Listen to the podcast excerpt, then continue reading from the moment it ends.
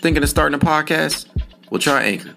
It's free, easy to use, and its creation tools allow you to record and edit directly from your phone or computer. It'll even take care of distribution for you with a single tap so you can be heard on platforms such as Spotify, Apple Podcast, and more. Also, Anchor is the only place you can publish video podcasts directly to Spotify. Man, you can even make money using Anchor in a couple of ways, including ads and podcast subscriptions.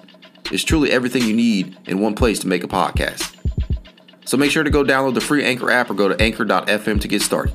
Again, download the free Anchor app or go to anchor.fm to get started today.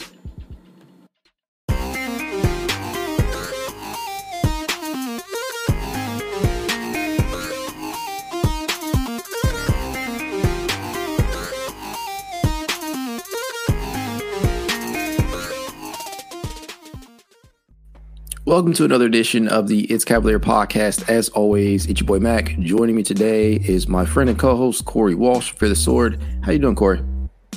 I'm doing all right, Mac. Uh, you know, these this final schedule sucks, but there's a lot of like no no games during the week anymore. I, I got spoiled with every day pretty much being a Eastern Conference final or Western Conference final game. Now we're just in four day droughts yeah, it's odd scheduling with two teams that I loathe, but I still pay attention. You know, when I say loathe, I, I mean it. Like I I cannot stand Golden State, but they're such a brilliantly run organization. And then you have Boston, who is a perennial Cleveland enemy. So I mean, I, there's not too much else I can say there that Cavs fans don't already know. But uh, one thing I got to say about them both is that they are organically built for the most part, and you love to see that in an era where like teams consistently try and buy and put together teams, which is pretty cool yeah, now it seems like this is what teams are going to try to build because, like, the NBA is like the NFL in a way where it's like a copycat league, and whatever the Super Bowl champions construction style was the year before is suddenly what the teams try to do in the offseason never seem to succeed in that format and then it just the chalkboard gets erased when the next champion is crowned and then everyone's like oh well i guess we'll do the same thing. And then the champions roster usually just gets picked apart so, yeah, and so you could see that. Well, actually, you know what? I take that back. I think you might see that on Golden State's end because I think they still have to figure out what's going to happen with Jordan Poole and I think Kevon Looney. Mm-hmm. Don't quote me on that, but no, he I is. Think, You're right. Yeah. So, so yeah, they are going to have to figure out some contractual stuff, but you know, you never know with Golden State. They they usually are pretty good at selling guys on taking less money. Um, they, I don't know. I don't know how the hell they do it. Maybe it's just the appeal of being like a, a perennial contender. But then you look at Boston. I don't think Boston will have the same problem. Do you? No, I feel like Boston's pretty much set. I think they're gonna kind of stand pat. They don't really have many moving parts. They've pretty much locked up every viable option on their team. But Golden State overall, like you said, they're also in that weird spot we said last episode where they're like between two different timelines. So it's like, do they want to push more towards the younger timeline, kind of, which in that case would be to sign back Poole, not necessarily Looney. Looney's like sneaky old, kind of. so, but could be a, a, good bargain backup big for the Cavs if uh, no one like Detroit doesn't salivate over what they've seen, which obviously could happen. Yeah, I mean, and then like just to kind of loop this into the Cleveland of it all, you know, you you kind of see what Cleveland is doing right now and trying to build organically through the draft. Um, they still have some holdovers from, well, at least one holdover from the championship team and Kevin Love, but by and large, they have put their team together via the draft and some savvy, you know, veteran additions over the last few years. When you think about Ricky Rubio coming in um, and a few others, but you know they are they appear to just be you know a piece or two away from being right back in the thick of things in the Eastern Conference, and you know that kind of starts with retaining a guy who's been here for the last three years in colin Sexton. And I know we were kind of talking about this off air before uh, before we went live here, but I know Chris Fedor just put out a new, you know, report recently in regards to Darius Garland, and he was straight up asked apparently whether or not, you know, what his thoughts are on Cleveland retaining Colin. And, you know, he gave the obligatory response that we usually get out of guys who are just trying to stay out of it all. And that is, you know, I hope he resigns, but I don't control any of that pretty much. Uh, so on a scale of one to 10, I just want to ask this. Like, because we've seen a lot come out over the past few weeks in regards to Colin. And um, I guess before I ask you, I should just point out a couple of things that people may or may not be privy to. Uh, first thing being that there are really only five teams in free in free agency that are going to have a realistic shot at making an offer to Colin Sexton. And really, when you think about those teams, I think it's Indiana, Washington is in the mix. You have San Antonio, you have Detroit, and I think Orlando. Um, of those five teams, I believe it was said that Indiana and Detroit really, really covet possibly being able to bring him in because not only the fact that they could pair him with a probably much better fit in regards to size in uh, in Detroit with Cade Cunningham in that backcourt. That would be a pretty fun backcourt to watch. I'm not gonna lie. yeah, and then sure. uh, with Indiana, you could pair him with Tyrese Haliburton, which would also, you know, probably from a again purely from a size standpoint, would be a better mix than him and DG. Um, that said, you know those other three teams, I clearly, I, I just don't see San Antonio forking over a ton of cash uh, to to pair him with Dejounte Murray. Um, Orlando's pretty damn set on guards, so I don't think they're biting. And then Washington, I think the the appeal with them was a sign and trade. So um, we know that it's been said that um, Sexton's camp is looking for starting guard money, whatever that means. Yeah, which um, I think it was reported that twenty plus mil was the starting point for him. And uh, Cleveland, man, they they really have all the leverage here. And yeah. so the reason I bring all this up, my friend, is just to say, you know, just to ask you, on a scale of one to ten, how confident are you that Colin Sexton will be donning the wine and gold this upcoming season? Uh, I think it probably like a nine. Honestly, I don't really see many situations in which he's going to leave. It would have to probably be one of the most enticing sign-in trades for this Cavs team, where they really feel like they'll take a massive step forward. Which that's usually not how sign-in trades work. It's kind of just like a consolation for losing a player that you obviously wanted but just couldn't match the money for. When I'm pretty sure LeBron was a sign-in trade when he left Cleveland the first time, wasn't he? That was a sign-in trade to an extent. I can't remember the exact details behind it, but I'm pretty sure it was. The Cavs got depression and years of sadness. and in return, Miami got champ four years of championship runs. Seems fair to me. yeah, they prepared Cleveland. they well, they prepared uh, both Cleveland and LeBron for an eventual title by acquiring Kyrie Irving Thank you for the service, Miami. You you really did us good. yeah, and then helping LeBron grow up, add different parts to his game that he didn't have, um, primarily three point shooting. So yeah, and another finals loss on his resume to the almighty 2011 Dallas Mavericks with yeah. Dirk Nowitzki and Jason Terry. Yeah, exactly. So, all jokes aside, yeah, that's the sign and trades. I think people are not like truly understanding what that would look like. Yeah, especially Washington's. Like, what would Washington's sign and trade be? Like, you get KCP and Corey Kispert, Colin Sexton, quality pieces. Cavs would be like three point shooting. What? what is this? Quality shooting at its finest. Yeah, KCP so you see- without the ankle bracelet, and you got yourself a deal. so, so you're at a nine. Like that means you must feel really good about him suiting up for Cleveland. Like, and let me take it a step further and ask you this you think it's on a one year deal, the qualifying offer, or uh, or a multi year extension? I'd probably say a four year deal. I heard that's what Sexton's camp wants, and Cleveland would, if they wanted to give him the deal, would want five. I feel like it's still going to be four, maybe a fourth with like a player option for five, possibly. I don't know. I'm I'm not going to speculate the cap situation because we're not a cap podcast. No, no, we would have to have a cap expert on here for that. I'm not even going to attempt to jump into it. I usually simulate that part of my GM. we'll both, uh, but uh, yeah, I uh, I think the Sexton situation, in my mind, I think there's a lot of chatter going around, probably produced by his camp in some ways to try to be like to the Cavs, like there are teams interested out there. And if you don't give him what he wants, someone else is going to. And I don't doubt that teams like Detroit are licking their chops at the opportunity that because Colin Sexton in this free agency market is obviously one of the top players available, even yeah. coming off of an injury. So it's a very dry market this offseason, but that's also with like three names that we don't even know are available right now via trade.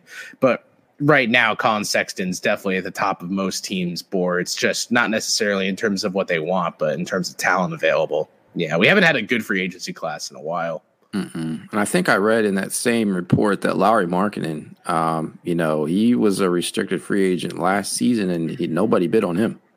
Um, so, uh, and Colin Sexton is obviously a better player. I think we would both agree that Colin Sexton is a much better player than Lauri Markkanen. That's no slight to him, but I still fail to see a you know a reality in which anybody, you know, Cleveland included, that's going to pay him, you know, starting guard money, you know, whatever that may be, because they would have gotten an extension nailed down already. Like prior to this season even beginning, um, you know, I think it was rumored that they are offering him what was it five one hundred, same mm-hmm. like Jarrett Allen type money. Yeah, and he didn't want that. So I just I don't see a future in which like if it's a four year deal, you would think that Colin would want um, comparable money to at least Terry Rozier, which I think he was receiving somewhere on annual around 24, you know, 23, 24 uh, a year. So I do not see where Colin would get that. I just don't. Not in not in Cleveland uh, at this point in time with the way that we've kind of seen their thought processes going, and not with another team. And the crazy part about all this is, man, Colin just might have no choice but to resign for longevity, like for secure long term reasons, like coming off a torn meniscus uh, injury, and you know all indications are that he's full steam ahead, and you know he's recovering and rehabbing great, but. I don't know. It's just a fine line to toe because um, I, I really cannot see anybody willing to shell out like 23, 24 mil to, to, to acquire him. And, you know, we know Cleveland can match any offer they get. Yeah, the thing about the Pacers team links that really just dumbfounds me is how how can Indiana's GM room sit together and just be like, you know what we need? Another guard.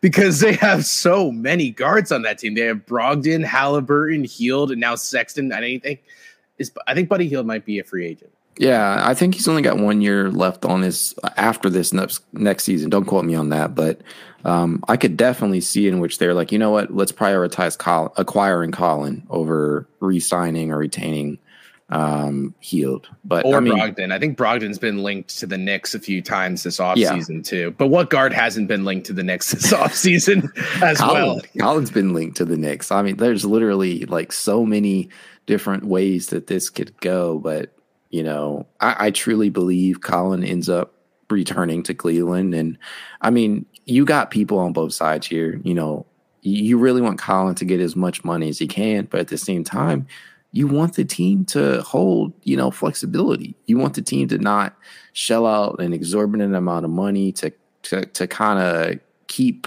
whatever cap flexibility they have when you think about having to plan for the possible extensions or I'm not even gonna say possible. Obviously, you know that you're gonna have to pay DG. Uh, yeah. You're gonna DG is probably gonna get max money. You're gonna have to plan for Evan Mobley. Who knows what the hell's gonna happen with Isaac Okoro, who has one more year on his deal, and then I think he has another option. I think has a team option after the following after this following season. So you you just have so much planning so much uh, forethought that needs to go into this if you're Koby Altman, and I think it would behoove the team to try and get the guy to sign to somewhere in the neighborhood of. I see LeBron Jones on here.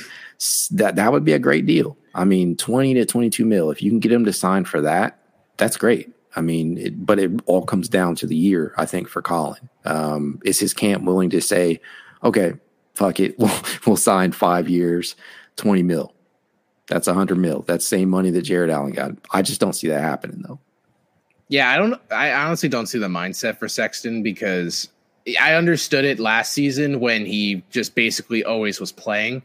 He was never a player you would define as injury prone. He was probably one of the most consistent players in terms of games played for the Cavs over the past few years he's been there.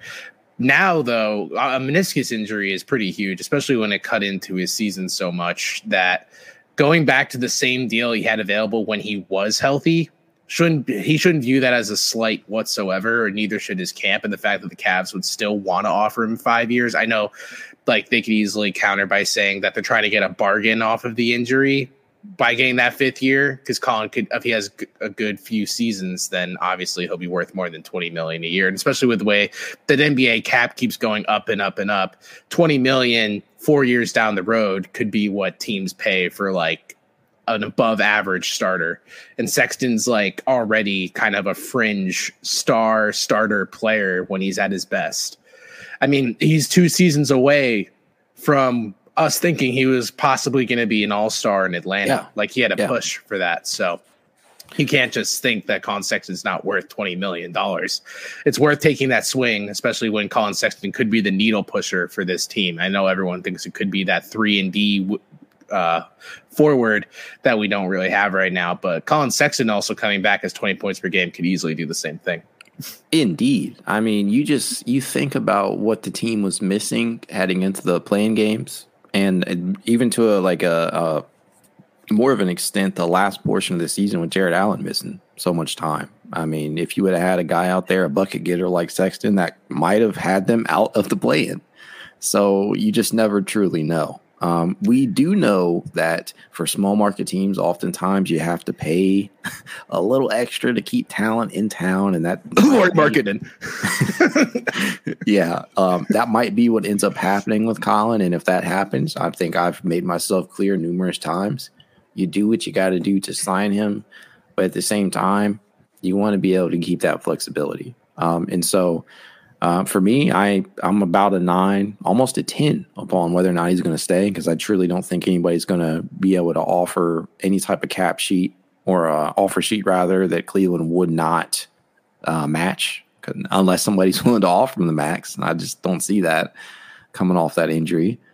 Um, so yeah, I'm about nine ten on whether or not he returns. But my question for you, following that, is in conversely if Colin does not return, tell me some options that you feel could that they could probably go along to try and replace some of his production. I was just thinking this maybe 10 minutes ago, Mac. This is a question that I know you're you, it'll make you excited. and the few listeners listening on the live will probably start a for like a fire in the comments. Hear me out. You Colin about to drop some bullshit on Colin Sexton sign and trade Brooklyn Nets Kyrie Irving. Leave leave the thoughts. You think they take that? No, I'm just wondering because these uh, we're getting vibes that the Nets don't necessarily love Kyrie, and there's every all the Cavs fans float around the oh my god, Kyrie back to the Cavs would be so fun. And if Colin Sexton has to go out the door, there could be some sign and trade opportunity between it would be a three teamer. I don't think Brooklyn really wants Colin Sexton, but it's just a joke. I I, I just want to know what your thoughts are. I think it's just food for thought, you know. Uh, certainly food for thought. Um, I do not see a future in that happening. Um, if it was to come to a reality, um, I mean, we know that when on, Kyrie Irving is absolutely a superior player Colin Sexton. There's that's no question there. Um, but at the same time, you know, when you take on a guy like Kyrie Irving, as we all know as Cavs fans, you're never going to truly get 100% of Kyrie. There's always something. There's there's always going to be some type of factor that is outside of basketball or health related that is going to uh, inhibit him from playing, you know, a good amount of games.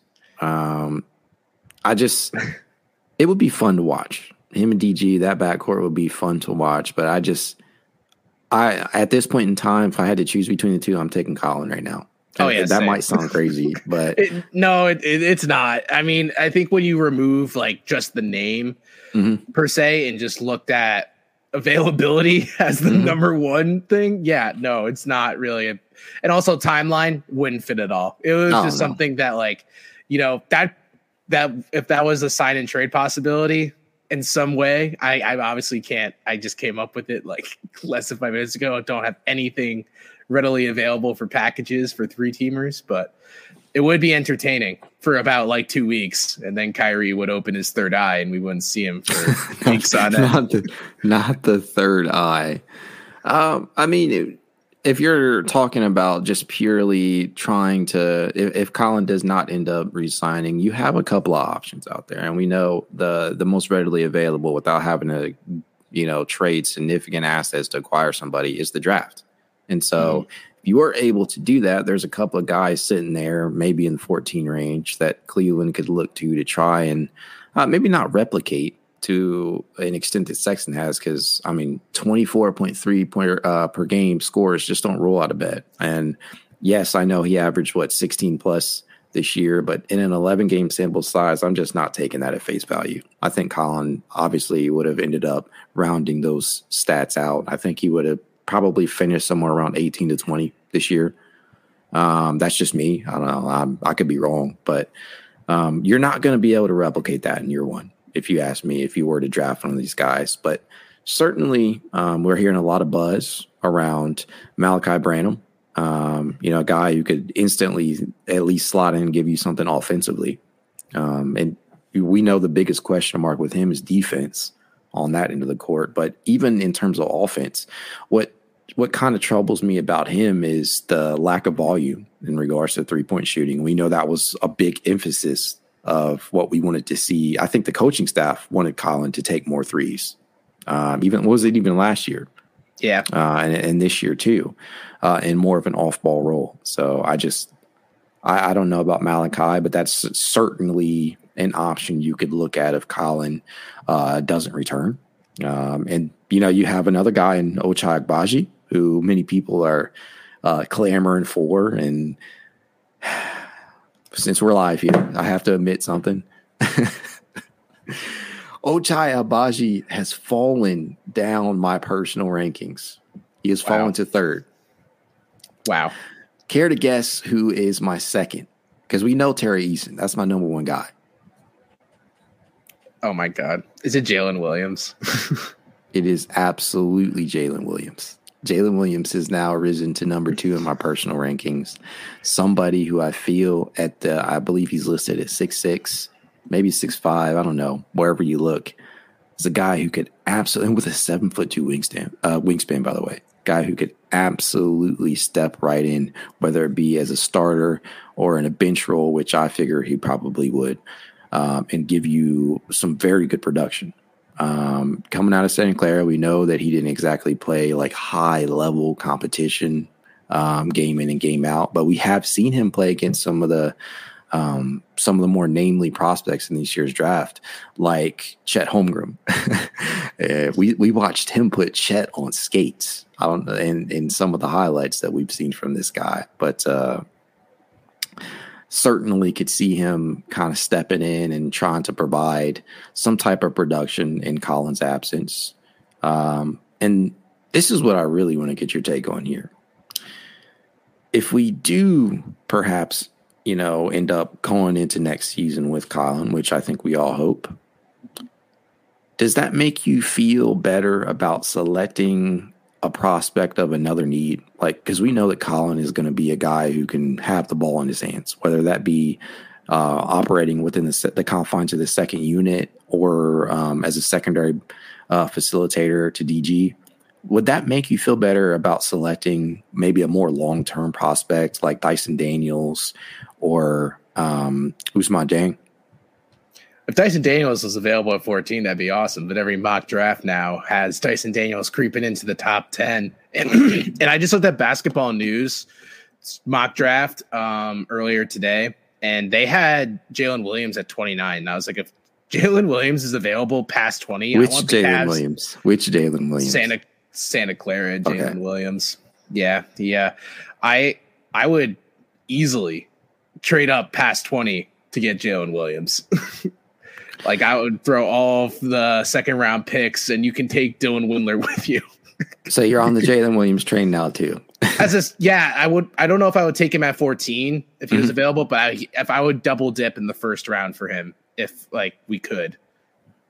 Um. Yeah, I think it would totally be dependent upon Um, you know, outside of what it costs to trade back into the first round, but um, it would be totally dependent upon who's taken at 14. Like if you had if you retain Colin, um, that there goes your need for really like shot creation right there.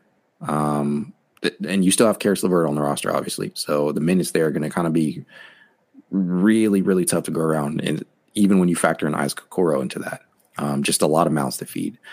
So if if at 14 you're taking a guy like Tari Eason, um, then yeah, certainly you could take a swing on trying to trade back up into the first round for Williams. But telling you, man, um, I, I really like that kid. I think he's got star written all over him. But to kind of circle back around, like if you if you had to if you ended up retaining Colin, does that does that truly make you feel better about taking one of those long term prospects? I feel kind of like the inverse. If we trade away Colin, I feel like we need a more easily step in and fulfill some type of role on this team guy more than a project because the timeline right now is pushing more towards trying to get into the playoffs and you won't get further in the playoffs by drafting a player that half the time you're trying to like cultivate his skills over the period of the next few seasons. Like we need, we obviously saw in the play-in games that we needed a, a go-to score when DG no I'm I'm saying like if you retain colin does it make oh. you would it make you feel better about taking a swing on like a long-term prospect like uh, oh, for an yes. example outside of like Daniels or uh, Dieng would you feel comfortable because we know the Cavs also need they have needs at backup point guard and backup center would you feel comfortable about taking a prospect like Mark Williams out of I think Duke mm-hmm. or um, yeah there's just a lot of guys there that are more so developmental. It may take them maybe a, a couple more years to fit in, but would you feel comfortable taking a swing? Yeah, for sure. I feel like the way that the team is built right now, it's like we should be in the best player available mindset more than the uh, we need a player to fill X type of role. Because with Colin coming back, that's just a massive addition to the team anyway and it's a lot of points we're getting back. It gives us a secondary ball handler we're getting back. It gives us someone that is willing to attack the rim, which Darius night to night, that's still like kind of an iffy ordeal at times. You can tell sometimes because he doesn't get any of the calls, not to sound like a homer or anything, but we, we all know that Darius doesn't have the refs respect in that regard for getting um, calls. Not that. And uh, yeah, certainly not that. And then there's like the whole mentality of it all. We know if you're looking at the two in a vacuum, um, you're obviously thinking that Colin Sexton is your slasher. He's your guy who would go in and try and draw fouls. And I think I said this on a previous pod. If Colin had stayed healthy for most of the season, I think he would have led Cleveland in fouls drawn or uh, free throw attempts. I think Jarrett Allen was the leader this year mm-hmm. with like 4.3. I think that's what it was. I think Colin would at least cleared five yeah, with the uh, animosity that Colin attacks the cup with, yeah, I'd say so. That dude yeah. will throw himself in front of a freight train to get a free throw. Very curious to see coming off that injury whether or not he'll attack the rim with such ferocity. Um, I, I do think there's a little validity in the fact that maybe he might try and coast a little bit in regards to some of the more athletic tendencies in his game, but that's what has made him so successful as a scorer. So I don't know that guy I feel like will, is one of the, the way his brain's wired. He's gonna just come back onto the floor and act like nothing's happened. Yeah, uh, I will. We'll have to see what happens. I think a lot of that has to do with like the role they're going to want to roll him out there into. Um, I think at this point in time, it's safe to say that me and you are probably along the same line of thought, and he should start. Um, depending upon who's drafted and whatnot, that you have to take that into account. Uh, but depending upon what role they want him to play, because there were already um, semblances of the rotation, you know, and him wanting, not him wanting, but uh, JB Bickerstaff may be wanting to put him in more of an off ball role. So who knows? Uh, we'll have to see when he returns, but it's definitely something that could assist the Cavs. Um, you know, I, I also wanted to talk about one of the best things that I've seen in some time in regards to the Cavaliers, and that is a rebranding. the Cavaliers are initiating a full on rebrand, and I love it, dude. And just to kind of uh, put a bow on this year, you know, everybody has seen it by now, but I might as well go ahead and show it. might as well. I, I will. I'll keep looking at it. Yeah, there you go, right there. So, what do you? What are your thoughts on on these logos? For you know, are you are you hyped up in in the changes that have been made? It's amazing how like the smallest color change excites me, like to unexplainable levels. I really am. oh my god, sorry. I really liked the uh, the gold rebrand change. Uh, I feel I love just the classic Cavalier C to me is something I don't know. It it just does something for It'll me. It'll never go out of style, man. Like this this is minimalist and I love it because everybody in an age in which everybody's trying to be as flashy as hell, this just goes back, I feel like, to the grassroots of what this city and what this team is all about. I mean, very simplistic. Love the gold. I think there's a lot of um, a lot uh, foreshadowing here yeah. in regards to Cleveland's future plans and whatnot. But this this is fire, man. I, I love it. Yeah, no, I'm just so curious now to know what what the jerseys are going to be because when I initially saw the like they leaked the rebrand kind of yeah, and when you look at that Cavalier C, you immediately think of those 2000s uniforms, like the early LeBron exactly. uniforms. And yeah. if they brought that back, I I would walk around with tight pants for like the next two weeks. I think they're gonna go with a variation of that. Like I want to see like a like a wine colored jersey, kind of like that C right there, and I want to see that gold Cavs logo. That's what I want to see. Like I would love. And if you're talking about like the white jersey, because I don't think they're gonna go gold on the jerseys, because mm-hmm. that would be crazy. I don't know how the hell they would pull that off. But if you're gonna go with like a like a white and maybe a red Cavs uh, inversely. I don't know, but there's just a lot of fun ideas, and I cannot wait until they release these things. I I think there's now going to be unrealistic hype behind these jerseys, and you know, like the Cavs team is like crap. Do they think that those types of jerseys are coming back? And now the good news is we might have just trapped them into having Pressure. that be our alternate jersey at least with like the Shit. way we saw those 90s jerseys come back two seasons ago which hey, i love those I'm gonna float this out there, and I hope Float people it. are gonna get pissed at me for saying this. LeBron James, LeBron James could come back after this next season, and it would make a hell of a lot of a sense to bring that as an alternative jersey back in the year that he comes back, if he does. or just bring it back before he comes back. Homecoming, start it now. you could, yeah. Um, that, how awesome would that be just to see that? I know a lot of people, whatever your thoughts on LeBron returning, I don't care. It's it's the jersey. We're all fucking excited about this coming back. LeBron will look really nice being the Cavs seventh man when he's 42. There you go. I don't know. I'm, like, I'm not going to get into it like a, a, deep dive into that just because I know people are like, oh, LeBron would ruin the chemistry. You would I, I whatever. I don't know. However you feel about that, it is what it is. But these jerseys that are going to come out are going to be fire, dude. They're like I cannot wait to see what they look like. Can I? I, I want to know your honest opinion. I feel very out of all of the rebranding, I feel the least excited about the the V with the basketball hoop kind of. you don't like that like, one? It doesn't do a ton for me. I get what they're trying to do, going like doing like the throwback while trying to keep it modern. But I just, I don't know. I just, I really just love the sea more than anything else.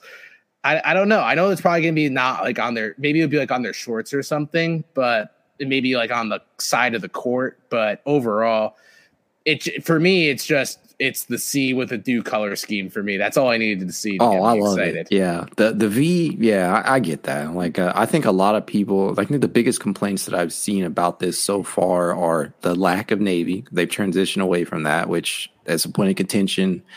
Uh, I'm not gonna lie. I don't like that so much either. Uh, but everything else is great. I love the minimalist look. I love the gold. Uh, this the Cap C. That's something that never truly goes out of style with this team, and I think you got to have that. Um, but yeah, the, the the Navy, and then like this. What do you think about the Shield icon? I honestly have never been a big fan of the Shield. I I don't like that. That's kind of viewed as our main logo. I mm-hmm. Mean, even when you play like 2K, that's like what the 2K logo is for the Cavs. I'm always like, really? This is what they consider our logo to be? When I, I see that logo, I always think of the black jerseys that LeBron ripped the sleeves in because it's all yeah. so goddamn big. Yeah. yeah, no, I just I don't know about you. The the shield for me doesn't do it. I, I don't know. I don't feel like I need to see the entirety of like both the font and the logo itself within something. Like just just pick one or the other for me. I think it's just a mm. lot going on. That's fair. Okay, that's fair. Um, that is probably my least favorite. Uh, but I, I, will say this: it's not a bad look. Um, moving away from the navy, I think, was probably like the biggest point for me, where I was like, I don't know about that, but I loved it, man. I love the rebrand. I think having the gold there, like I said, is something that's foreshadowing something that I feel is in the Cavs' future, and that is another championship. Um, this core, as we talked about with Golden State and um, Boston, is is very organically built, and I feel like they're only a few pieces away from being right back in contention. And I truly see this team competing for a title within the next three to four years. I don't know about you. I mean, definitely for sure. I was uh I um oh my god. I uh, I just I don't even know what to say anymore. these these jerseys, I I really I'm very upset they got rid of the blue, but I totally understand why they got they're like I feel like ever since the championship has been tied to the black uniforms that I feel like that's just now like an immovable object for this Cavs like branding. Every year they're like, how can we sneak in some kind of black alternate uniform? Because it's now synonymous with championships. If the Cavs never won a championship, I guarantee you our color would still be navy blue. Yeah, maybe. Yeah, that's a fair point. Um, there's, I think there is a large portion of the fan base that did like the black jerseys. Um, I did like them when they came out, but I didn't like like the sleeve the sleeves. That's just that's um, such a like a time capsule of the yeah. NBA. Like, remember when the all the Christmas uniforms were sleeved one year? Yeah, just yeah, not a good look in my opinion. Doesn't belong to the, basketball.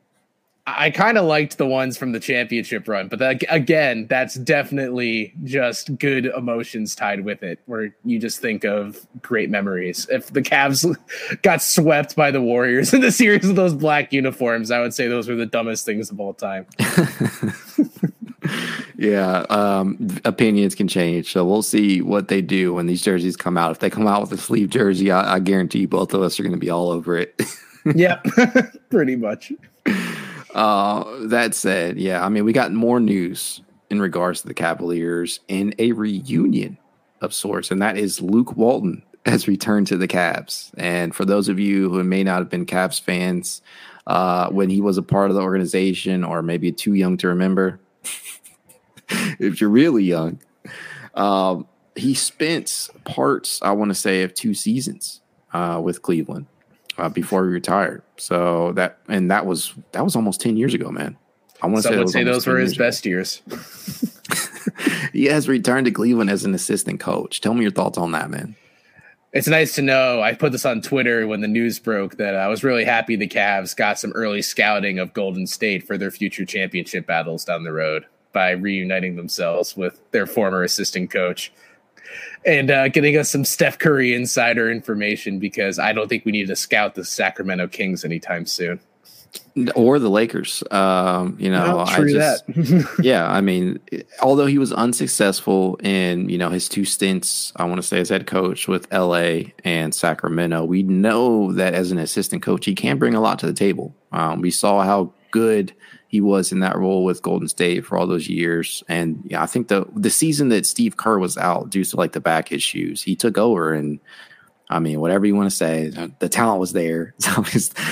I don't know, whatever, however you want to term that. We do know that he can bring a lot in regards to creativity. And so that's what I'm looking forward to because I know one of the biggest complaints from Cavs fans was the lack of creative offense from JB Bickerstaff. So do you think his addition will help in that regard? Like, like uh, when you think about the Cavs offense of the last couple of years?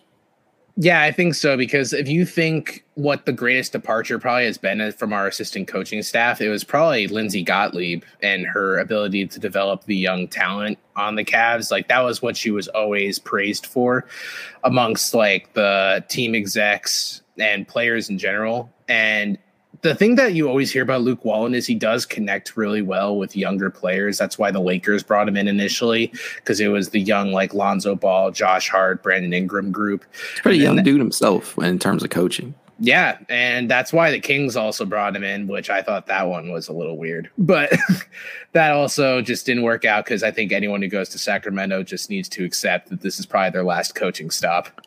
uh, th- you're not really making Mike Brown feel that welcome. you know, Mike, uh, you you left a good situation, and I'm glad you're getting another shot. You're a great guy. I just I don't I don't see this working out well for you. And this is not you being a bad coach. This is just because the Kings don't care.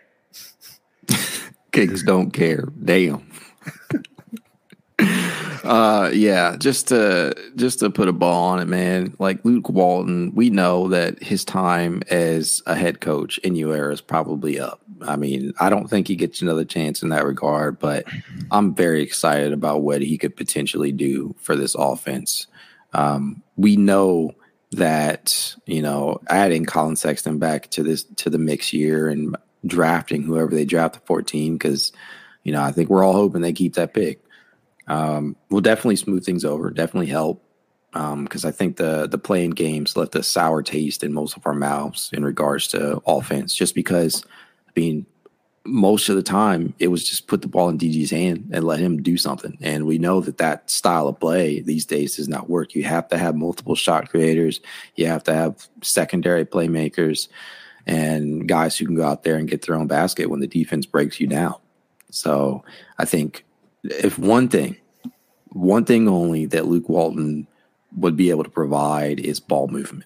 I think working in that offense in Golden State, one of the things that they pride themselves on is ball movement. And I think you're going to see a lot of that in Cleveland's offense next season it's gonna be nice to have a coach being hired for offensive functioning that wasn't a basketball coach 20 years ago, like when Sidney Lowe was brought on. Everyone grabbed their pitchforks immediately. It's like, we want to coach this generation, please.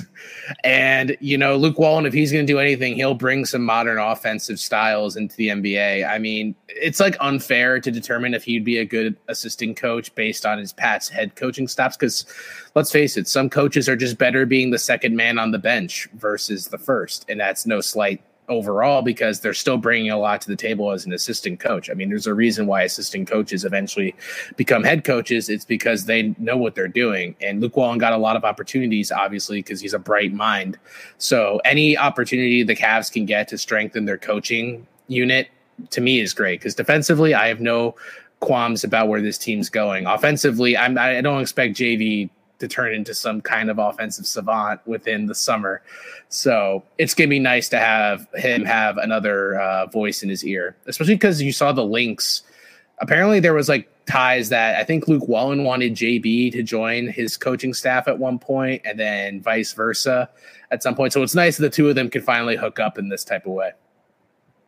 Yeah, I definitely think it's a lot that could, um, a lot between the two that they'd be able to share with one another that could potentially help um, the Cavalier offense. I think just all around, any way you want to look at it, um, if you're one of those people out there, one of those fans that were just kind of down on JB's offense, I mean, this is a shot. I mean, uh, a dart throw that could potentially pay off big time. So, that's just something that you can't not be a little bit excited about uh, at the very least. So for me, I'm I'm very excited about it because there's a lot of creativity that could occur.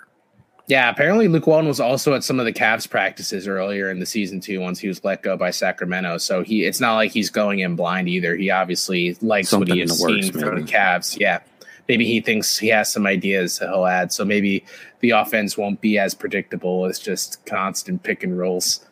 I mean, that's what the Cavs offense is predicated on. that's the bread and butter. And if you watch any of my drafts, uh, my Cavs draft uh, video, I know you do, Corey, but anybody out there that's listening or viewing, uh, that's I say that constantly. it's just put it on a t-shirt. yeah, but uh, uh, it's gonna be a it's gonna be a white tee with a piece of bread on it. it's just Jarrett Allen and Darius Garland's the knife. Oh my god! there you go. That's there you go. That that is uh, merch right there. Let's do that. Uh, the yeah. last thing that I wanted to kind of touch on here is I saw another one of those Bleacher Report hypothetical trades. Uh, you know we love those. Yeah, um, this they give us not, a lot of content. I mean, yeah, it's just, it's great for interactions, right? so I'll be upfront about that. Um, this one's not so bad, but it's still one that I'm curious of your thoughts on. That is, I'm sure you've seen it. Kevin Love and Cedi Osman for Gordon Hayward, Mason Plumlee, and Boston's 2024 second round pick. Straight up, like at face value, this really translates to me as Kevin Love for Gordon Hayward. wow. Shots fired to Cedi and Mason Plumlee.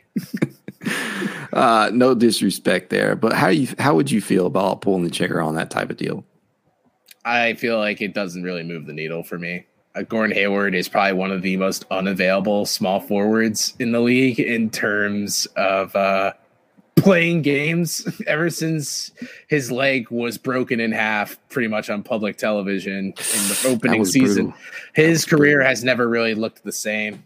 He has stretches where he looks good. I mean, I wanted him to like low key be on the Cavs when he signed with Charlotte. I thought that would have been nice. But at the end of the day, uh, Kevin Love to me is I, am probably the worst person to ask because anytime Kevin Love gets put into a mock trade, I'm like, no, without Such even a homer. Seeing, what a homer! God, I'm a homer for Kevin. I mean, same with Kevin. Come on, Kev. Uh, but I, I gotta, just got to throw that SpongeBob reference in every now and then. I just I can't do it. I, I, don't think it really does a lot for me. I know Bleacher Report loves to throw Kevin Love and Collin Sexton into every mock trade that ever comes up ever. You know, there's other players on the roster that can be moved, right, guys? I mean, c- come on. Cedi Osman is a little sweetener, I guess, but at the end of the day, I know Carter of the chase down really. He talked about on their last episode how he wants Gordon Hayward to be on the Cavs. And I can see where he's coming from because like ideally it does work but until Gordon Hayward plays at least like 60 games a season consistently I, I it doesn't really push a lot for me if I'm being honest. Kevin also just played like his most games in a season in a while. And uh, he he's he's the vocal leader of this team it feels like at times. So that's also a factor. They lose that so, yeah, I, I mean that that's completely fair. I think I would not pull the trigger on this deal either. Um, just purely based upon injury history with Gordon Hayward. And I know Kevin Love has his own lengthy uh, injury history, but we did just see him come off a season in which he should have won six man of the year, uh, respectfully over Tyler Herro, who was a no show in the playoffs. If you weren't going to say it, I was going to. so, um, yeah, I mean, not to mention, uh, did you see the controversy? I was debating on whether or not I should even bring that up, but the controversy that is surrounding him right now with this. Uh, with the cheating, yeah, was it? I, I saw like someone tweet it. I was gonna look to see what it was, but was it that he got injured because he cheated on his girlfriend? Uh, I believe so. Yeah, don't quote me on that. I just uh, all I saw is that is what transpired, and obviously, you know, that's his life. It is what it is. But uh, I mean, when Jack Harlow makes a song about you, can your career go any higher? it's all downhill uh, for him from there. Oh yeah, I mean, he was a no show in the playoffs. That to me is telling about how effective he can be. I know he got injured, you know, whatever you want to call it, but Kevin Love should have won that six man of the year award. Damn Kevin Love would never cheat on Kate Bock in the postseason and get a bruised hamstring. He'd be a man and just pull it jogging up the court. Oh man, we might get killed for saying that. I, I, hear uh, Jack Harlow knows guys. Uh, but uh, but I'm absolutely not pulling the trigger on that deal. Um, I think. Can I also Kev, say how little that trade makes sense for Charlotte because if there's anything that people have said Charlotte needs, it's a big, like a, a true center for their team, and they're basically trading away their one true center. So it's going to be Kevin Love and Montrezl Harrell for them. Does that solve any of their problems? Um, well, I think a lot of mocks have them possibly taking Mark Williams yeah. Um, which would solve their center issue. And so, you know, I actually like Mark Williams. Um, I think he's a more of a long term prospect. Um, certainly wouldn't probably select him at 14 for the Cavs based upon what their other needs are. But yeah, I don't know. Just to circle back there, yeah, it doesn't make a lot of sense for them. Yeah, Mark Williams kind of gives me Jaxson Hayes vibes, so I'm a little iffy on that. I feel like young centers you take in the mid round, like mid 10s mm-hmm. of the draft. It's such a dart throw. I think it's a bigger yeah. dart throw with bigs, honestly, than it is guards. It is to me like always uh, a bigger dart throw, just because, especially in that area of the draft. Um, I think you can get a serviceable backup center in the late first or second or early second. And sometimes think, you get an MVP big during a Taco Bell commercial, and you just you never know. uh, yeah, you just never know what's going to happen. But yeah, I would absolutely not pull the trigger on that trade. Cleveland just needs to stand pat. They don't don't listen to Bleacher Report. That's the bottom no, line. Dude, these Bleacher Report people, if they ever become GMs, the league would be wild. You give all 30 of these Bleacher Report writers like an NBA team and just have them have like a online league on 2K and watch all the shitty trades just fly around. yeah, and that's not to say like um cuz Bleacher Report they they do have some talented writers on hand. Um I just I don't get it. Like when it comes to the Cavs, some of these ideas that are floated out there to me are just I don't know. That, well, most it, of these trades are like the one trade for every team. So half the time mm-hmm. it's one writer who has to go come up with 30 different trade ideas. If I had to pump yeah, out that article that's every tough. week, like Bleacher Report wants them to do, I would also mm-hmm. be throwing Kevin Love yeah. trades all the time. They're like, oh, easy cap shift, Kevin Love, done. Yeah. So I'll, you know, I'll walk that back. You got to be a little easier on Bleacher Report writers who have to do these. But uh, I don't know. I just, I do not like the, some of the ideas that come out. I'll just I'll leave it at that. I also don't think any Bleacher Report writers are really chomping at the bit to be like, "Oh, please give me the Cavs article. I'd love to write about the Cavs." yeah, they're like, "Can I just write about the Lakers and how they should move Russell Westbrook for like seven different players?" they're gonna end up. Russell's gonna end up playing for the next season. It's it's just woeful, man. Like for them, I I, I do feel bad for LA legitimately just because they really fucked themselves when they decided to bring him on. Their team would have been infinitely better with the Buddy Hield trade that was on the table. And yeah. that's like the coldest that's like the coldest take of all time. Like everyone knows that's true, but uh, just imagine how different their team would have been. I mean, we can't really predict that it, like the injury still wouldn't have been the same because both LeBron and AD were banged up, but obviously Russell Westbrook wasn't really the needle pusher that we thought he was going to be for being a regular season player. Yeah, I mean, don't sleep on a Kyrie, a Kyrie LeBron uh, reunion in LA. We'll see what happens, but we are we're obviously uh, flying off the rails here in regards to our Cavs talk, since this is a Cavs podcast. So I guess that's a good way to end the night, right? yeah, you know, talk about Russell Westbrook, Kyrie trades. That's what they all came in for. Perfect way to top it off. Um, as we always tell you guys, if you'd like to reach out to us, you can at it's Cavalier underscore pod on Twitter, TikTok, Instagram, YouTube, and more. If you'd like to be added to the exclusive It's Cavalier Discord chat, you can. You know what to do. Leave a rating, leave a review, send a screenshot of said review to it's Cavalier 53 at gmail.com, and we'll personally add you. Have a good night.